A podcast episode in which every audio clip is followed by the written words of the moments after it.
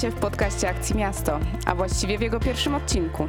Dowiecie się z niego, jak przechodzi się od świadomości wagi kryzysu klimatycznego do aktywnego przeciwdziałania mu.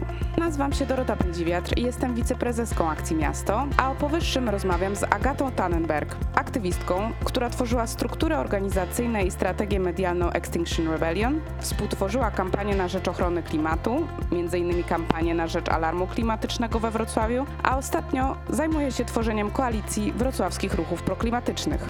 Zapraszam! Agata, powiedz nam, skąd wzięło się przekonanie, że w ogóle mamy problem z klimatem?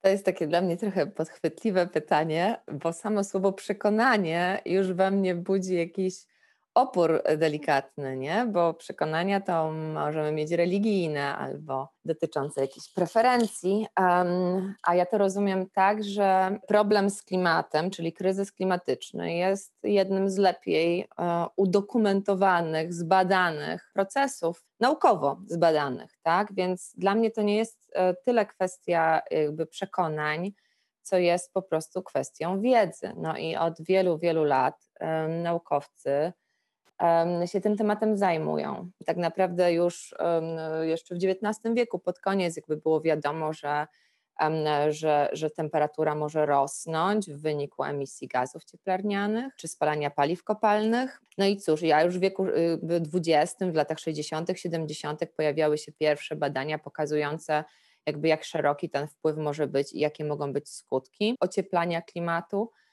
w wyniku y, działalności człowieka.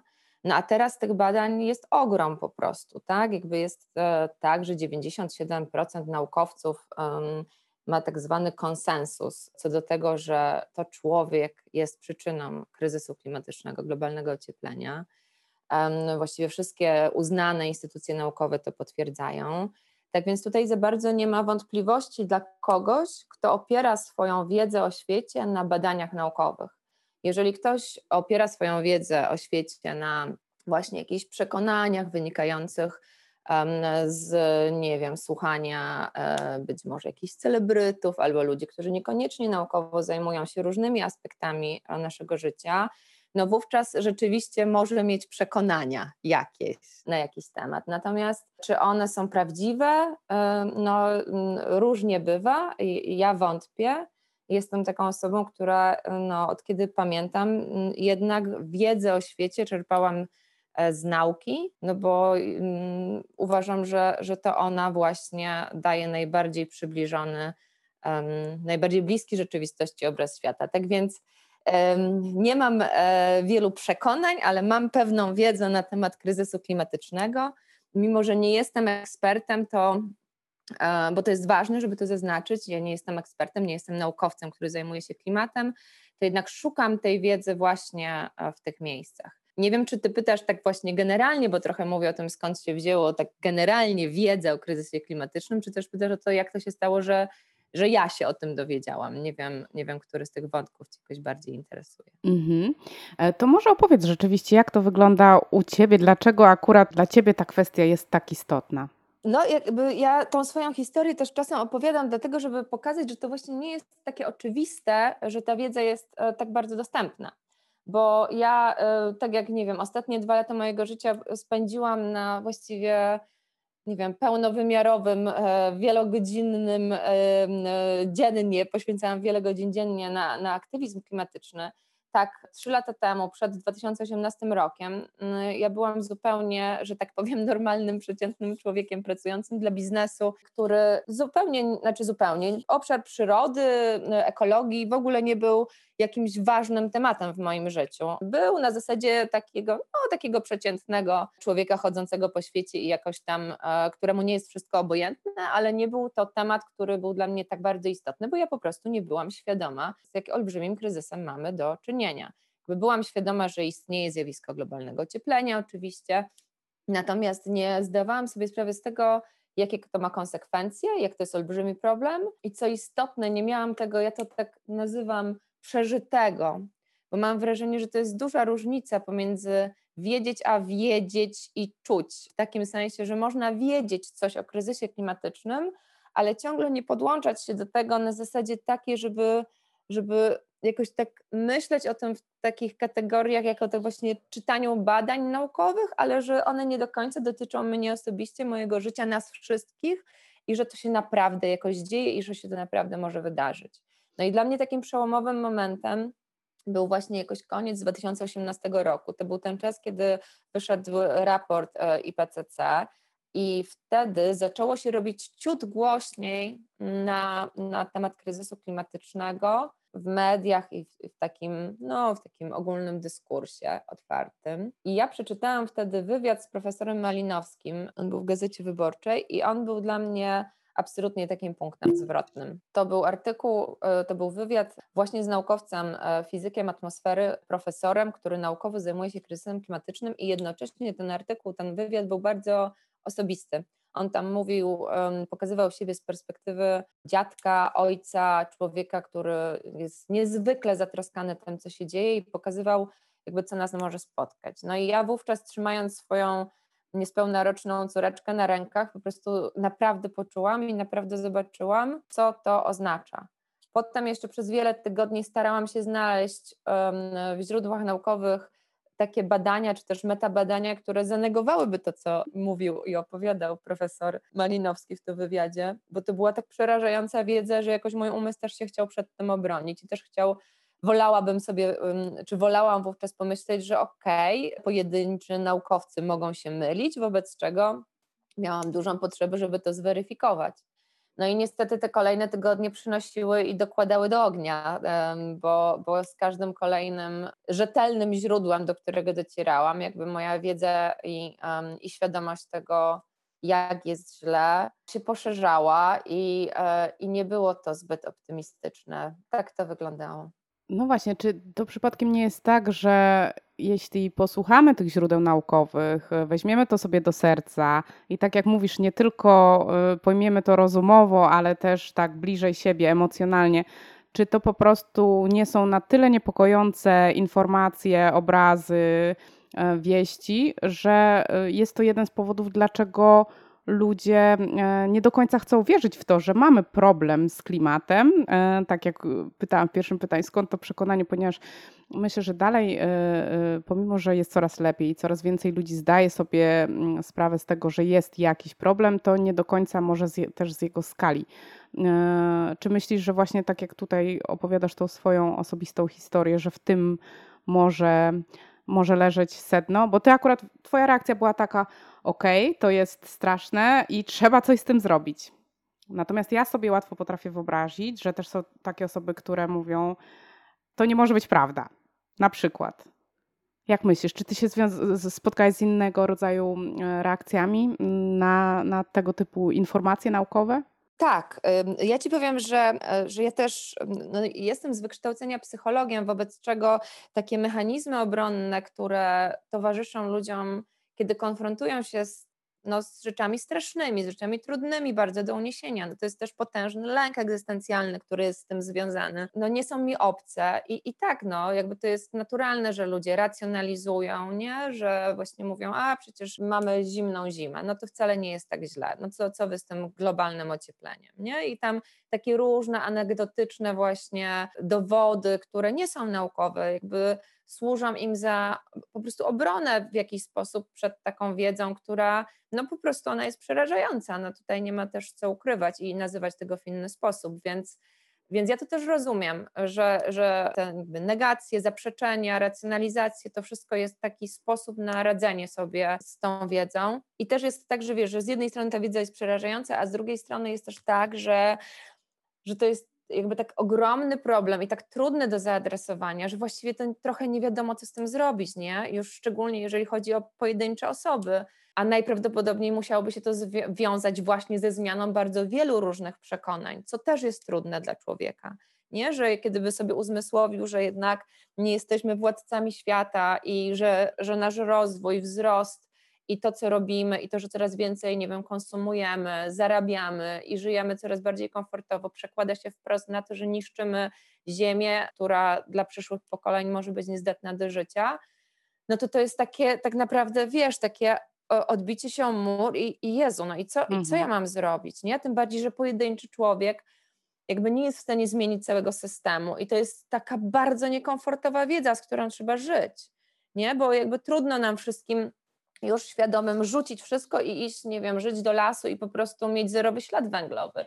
To jest nierealne i, i po prostu musimy żyć z taką wiedzą, z takim trochę dyskomfortem, że że ciągle jakby wszyscy przyczyniamy się do tego, że, e, że emitujemy te gazy cieplarniane, wszyscy przy, przykładamy się do tego kryzysu i oczywiście możemy się starać e, robić to w jak najmniejszym stopniu, ale ciągle żyjemy w systemie, który do tego doprowadził, który to wzmacnia i bardzo trudno jest z tego systemu po prostu wyjść, więc ta wiedza jest po prostu pod wieloma względami bardzo trudna. No i jakoś nie dziwi mnie to, że, mm, no, że jest przed nią opór po prostu. I właśnie część osób, idąc tym tropem, który przed chwilą przedstawiłaś, e, może mówić tak: możemy robić co chcemy, natura jest jaka jest y, i zrobi i tak po swojemu, więc tak naprawdę żadne działania nie mają większego sensu. Dajmy sobie po prostu z tym wszystkim spokój, e, bo jeśli jest, za, jest najprawdopodobniej za późno i po prostu y, no, zobaczymy co się wydarzy. Miejmy nadzieję, że to nie za mojego życia, a inni to niech już się martwią. To co, co takim osobom byś powiedziała?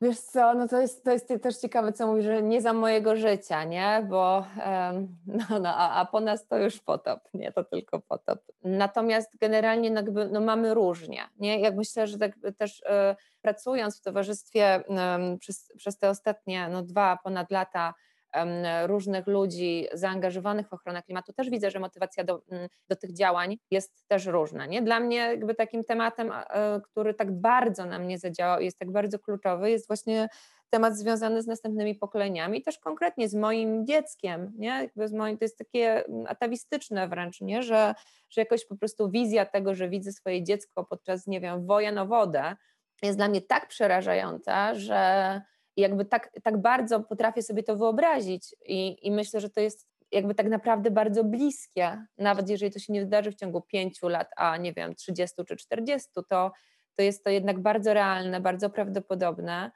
I jakby ja sobie nie wyobrażam, jak można, jakby jak mogłabym się inaczej zachować w tym momencie, niż po prostu mhm. stanąć w obronie swojego dziecka, bo to, co ja teraz robię, to jest dla mnie po prostu takie działanie, nie?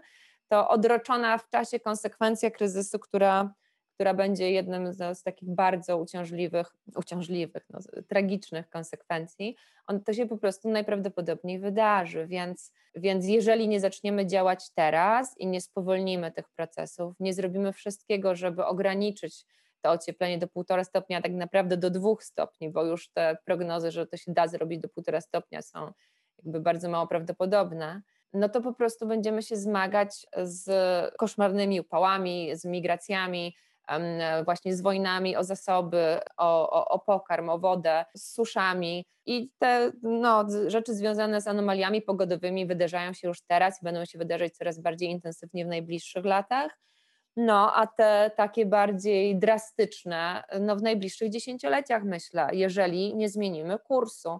I to jest tak, że my mamy absolutnie, to jest ostatni dzwonek, żeby ten kurs zmienić bo w raportach IPCC pokazane są takie scenariusze jakby wydarzeń, które się będą działy, jeżeli ograniczymy, jeżeli zatrzymamy ocieplenie przy 1,5 stopnia, czy tam 2 stopnie, czy 4 stopnie, nie? I tak mhm. naprawdę, żeby, no żeby jakoś spowolnić te procesy i żeby zatrzymać to ocieplenie na, w okolicach 1,5 stopnia, powinniśmy do 2030 roku obniżyć emisję gazów cieplarnianych o 50%, tam około 50%.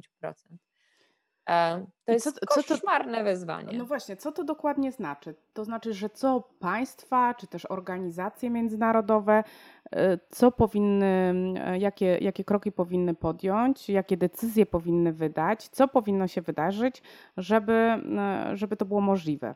Wiesz, to jest bardzo trudne pytanie. To jest pytanie, na które odpowiedzi szuka bardzo wiele osób.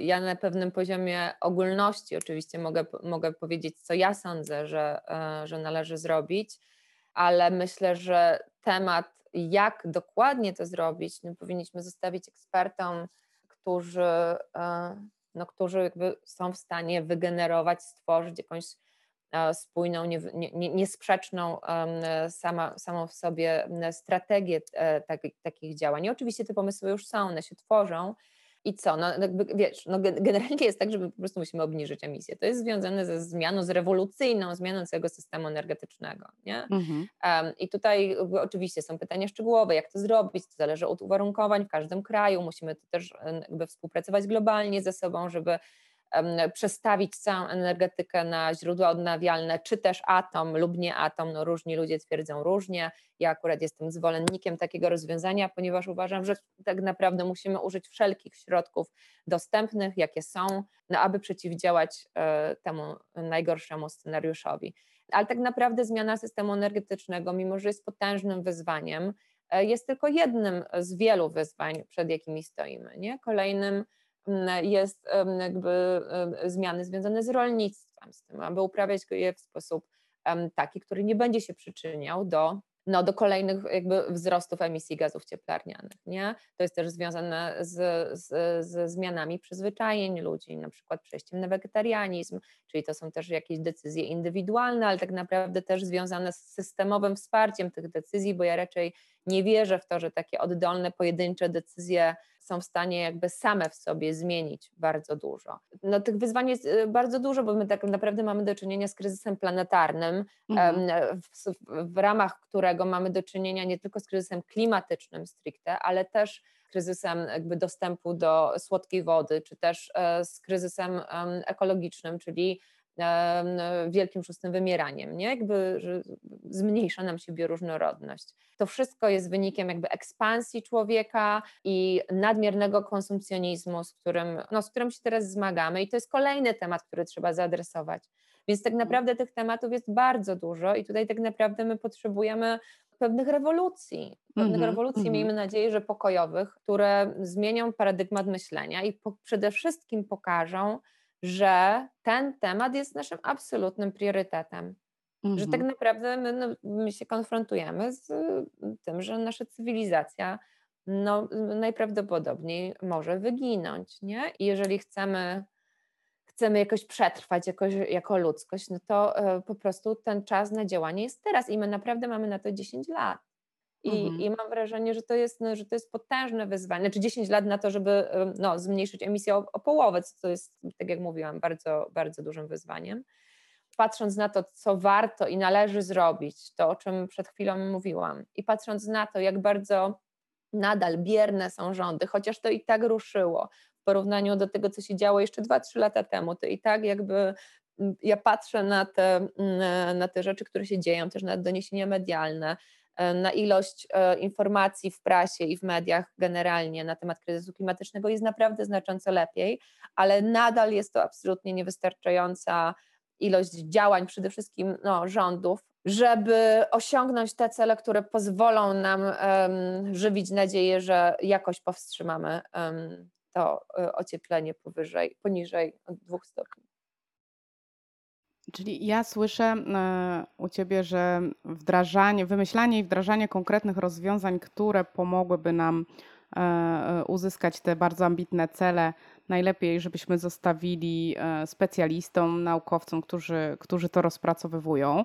Natomiast jeśli popatrzymy na to, co my możemy zrobić osobiście, to, to z jednej strony, no mówisz, są te indywidualne decyzje, natomiast oczywiście decyzje systemowe, decyzje podejmowane międzynarodowo na dużą skalę mają mm, o wiele większą e, moc oddziaływania. E, natomiast każdy z nas, co może zrobić, to podkreślać pilność tego tematu i wywierać, e, wywierać wpływ na to, żeby ten temat był traktowany jeszcze bardziej poważnie i, i z, z, jeszcze większą mocą, żeby działania zachodziły.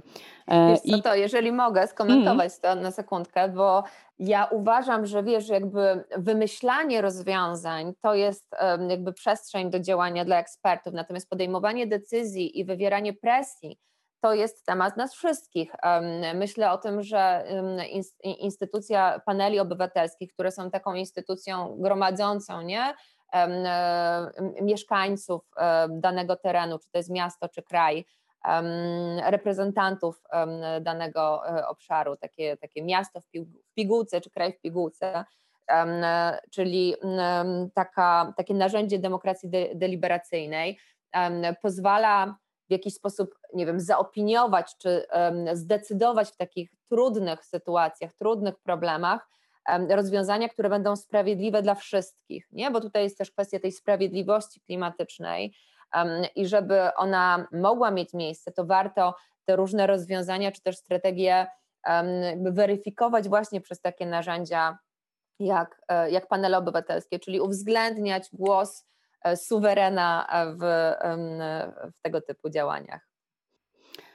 No właśnie, ja y, do tego zmierzałam, że chciałam Cię zapytać, y, y, ponieważ wiem, że dla Ciebie bardzo ważnym aspektem panelu obywatelskiego, który odbył się we Wrocławiu, było to, żeby ten panel również traktował e, o sprawach klimatu. E, to znaczy, najlepiej by było, gdyby był zupełnie osobny panel na temat klimatu, natomiast co się udało mm, wywrzeć na władzach e, mm, miasta Wrocławia, było, żeby temat klimatu pojawił się w panelu na temat spraw dotyczących transportu we Wrocławiu. I to się udało, ten temat się pojawił. Mieszkańcy Wrocławia mieli okazję e, na ten temat posłuchać, podyskutować. E, no i są jakieś wyniki tego panelu, więc gdybyś mogła powiedzieć, e, co ty myślisz na temat tych wyników? Czy jesteś z tego zadowolona? Czy to właśnie wydarzyło się tak, jak tutaj opisujesz? I ewentualnie co jeszcze trzeba by zrobić na tym polu? Mhm. Wiesz co, tak, generalnie te nasze działania, bo ja też tam wywierałam ten wpływ, czy, czy presję właśnie na władze, żeby, żeby uwzględniały klimat w panelu transportowym. To była część naszych e, działań w ramach Extinction Rebellion Wrocław, która rozpoczęła się od naszej kampanii Przekonaliśmy miasto do tego, aby ogłosiło alarm klimatyczny który co prawda jest niewiążącą, ale jednak deklaracją miast, miasta, mówią, e, która mówi o tym, że kryzys klimatyczny ma być priorytetem w podejmowaniu wszelkich decyzji miejskich. I do tego się miasto zobowiązuje w tej deklaracji. I tak naprawdę to, to był wynik jakichś naszych rozmów i właśnie wywierania wpływu na, na władze miejskie. I wtedy również walczyliśmy o to, aby e, we Wrocławiu został powołany panel klimatyczny, a tak naprawdę sieć paneli klimatycznych. Bo to nie jest tak, że wystarczy jeden pięciospotkaniowy panel klimatyczny, żeby przedyskutować wszelkie tematy związane z kryzysem klimatycznym. Mało tego, przed powołaniem tych paneli powinna powstać jakaś spójna strategia, jakiś pomysł na to, jak miasto wyobraża sobie działanie związane z, z przeciwdziałaniem kryzysowi klimatycznemu oraz z adaptacją do zmian klimatycznych, które już mają miejsce. I ta strategia, te obszary tej strategii, które byłyby właśnie potencjalnie konfliktogenne albo e, byłaby obawa, że nie będą miały poparcia społecznego, powinny zostać tematami paneli obywatelskich. Bo panel obywatelski nie jest narzędziem do tworzenia strategii. Panel obywatelski jest E, mądrym, głębokim, deliberacyjnym narzędziem do opiniowania i podejmowania decyzji w dobrze zdefiniowanych tematach. I teraz mhm. jest tak, że e, to, co robiliśmy w związku z panelem transportowym, było konsekwencją tego, o czym teraz opowiadam.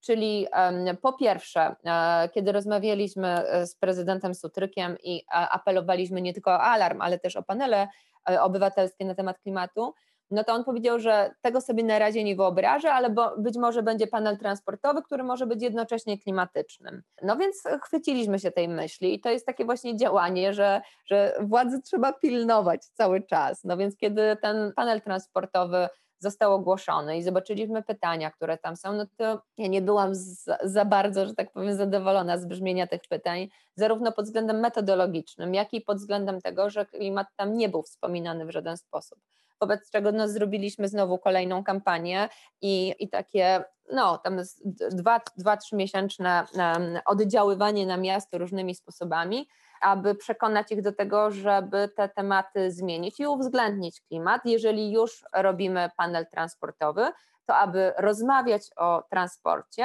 kontekście kryzysu klimatycznego, bo to zmienia perspektywę. No i udało nam się to zrobić. Udało nam się to zrobić, mimo że miasto na początku mówiło, że to jest niemożliwe. Mm, ja też działając w aktywizmie e, miejskim, przynajmniej mam takie poczucie, że my mamy wpływ, że jak chcemy, to mamy wpływ i że naprawdę dużo można zrobić i osiągnąć. To wymaga bardzo dużego zaangażowania i dużej ilości pracy znania tematu i takiego właśnie ciągłego siedzenia jakby w tym temacie. Jest to też wyczerpujące, ale, ale rzeczywiście można osiągać jakieś takie sukcesy mniejsze czy większe w działalności aktywistycznej. Więc to było też dla nas istotne, żeby, no właśnie, żeby um, o transporcie we Wrocławiu rozmawiać w kontekście kryzysu klimatycznego i to się wydarzyło. Wydarzyło się w takim sensie, że um, te pytania zostały zmienione. To po, po, pierwsze, a po drugie, że zaproszono ekspertów, którzy mówili o kryzysie klimatycznym na samym początku panelu, żeby niejako ustawić ten temat w tym kontekście. Trudno nam tutaj weryfikować, na ile te wyniki samego panelu byłyby inne, gdyby tego tematu nie było, no bo nie mamy z czym porównać po prostu. Natomiast e, dla nas jest to jakby kluczowe, czy dla mnie jest to kluczowe, żeby wywiązywać miasto z tej deklaracji, żeby miasto się wywiązywało tak naprawdę z deklaracji w alarmie klimatycznym i żeby ten priorytet tematu klimatycznego był widoczny, chociażby w panelu transportowym, tym bardziej, że temat transportu jest no, bardzo wprost powiązany z emisjami, prawda? Mhm. I no i co? No i tak naprawdę my jesteśmy, ja jestem zadowolona z tego, jak e, ten panel przebiegł. Wydaje mi się, że wyniki sprzyjają w dużej mierze rozwiązaniom, które są proklimatyczne. Jest tam bardzo duże poparcie dla właśnie rozwoju transportu tramwajowego, dla rowerów. Nie ma co prawda stref czystego transportu, ale jest, jest rekomendacja, aby miasto wywierało presję na władze krajowe, aby wprowadzono takie prawo, które będzie umożliwiało e, wdrożenie, czy też lepsze wdrożenie takich stref. Tak więc generalnie mam wrażenie, że kierunek jak najbardziej paneliści obrali słuszny i cieszę się z tego. I bardzo bym chciała tak naprawdę i na to, na to czekam, żeby pojawiały się pomysły na kolejne panele, tak jak mówiłam, opiniujące różne inne e, kluczowe obszary związane z redukcją emisji i z adaptacją miasta do zmian klimatu. Chociaż niestety słyszałam, że miasto jednak jakoś władzom miejskim się jakoś nie spieszy do kolejnych paneli.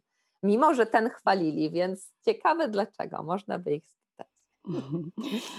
Dobrze, to na koniec może ja wrócę trochę do, do tego początkowego pytania, gdzie zrobiłyśmy rozróżnienie pomiędzy nauką a przekonaniami czy odczuciami. I na koniec chciałabym znowu zapytać o Twoje odczucia z kolei, nie tylko naukowo rzecz biorąc i nie tylko patrząc na fakty. Czy czujesz, że Wrocław mógłby stać się liderem w kwestii przeciwdziałania zmianom klimatycznym? Jakie, czy ma takie szanse? Jak byś te szanse oceniała? Kto chce, ten może. Powiedziałabym tak.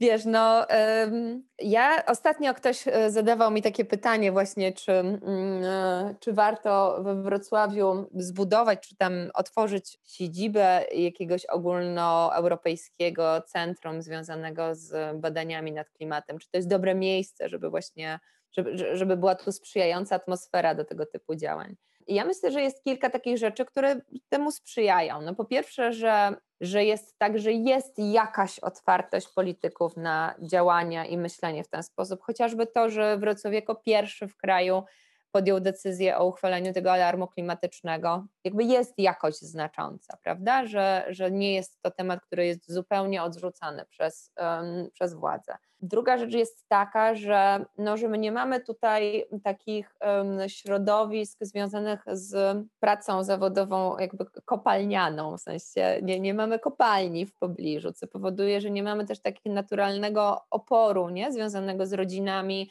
ludzi, od którzy pracują dla przemysłu wydobywczego i, i dla których to jest ważne, żeby ten przemysł nie upadał jakoś szybko. Mamy tutaj, jest to dosyć nowe miasto, tak społecznie na to spoglądając, więc jakby teoretycznie przynajmniej można by wnioskować, że jest dosyć progresywne i takie otwarte na pewne zmiany.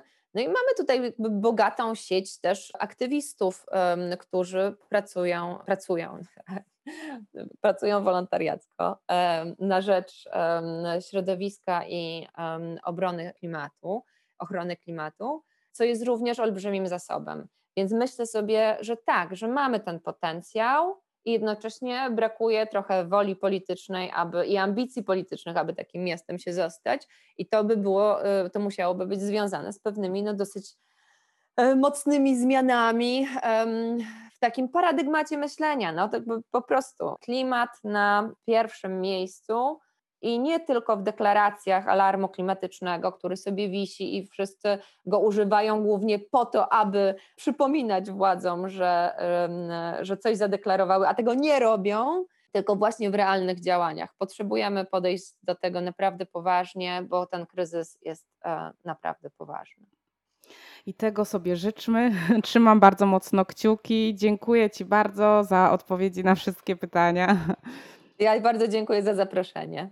No. Super, bardzo miło mi się rozmawiało. Dziękuję i życzę nam wszystkim tego, żeby, żebyśmy mieli większą siłę oddziaływania na, e, na polityków i żebyśmy rzeczywiście realnie mogli zmieniać ten świat, w którym żyjemy. Dzięki bardzo. Mamy nadzieję, że Wam się podobało. Dajcie nam znać, co myślicie. Nasz podcast możecie zasubskrybować m.in. na Spotify, Apple Podcast czy Google Podcast. Do usłyszenia w podcaście Akcji Miasto.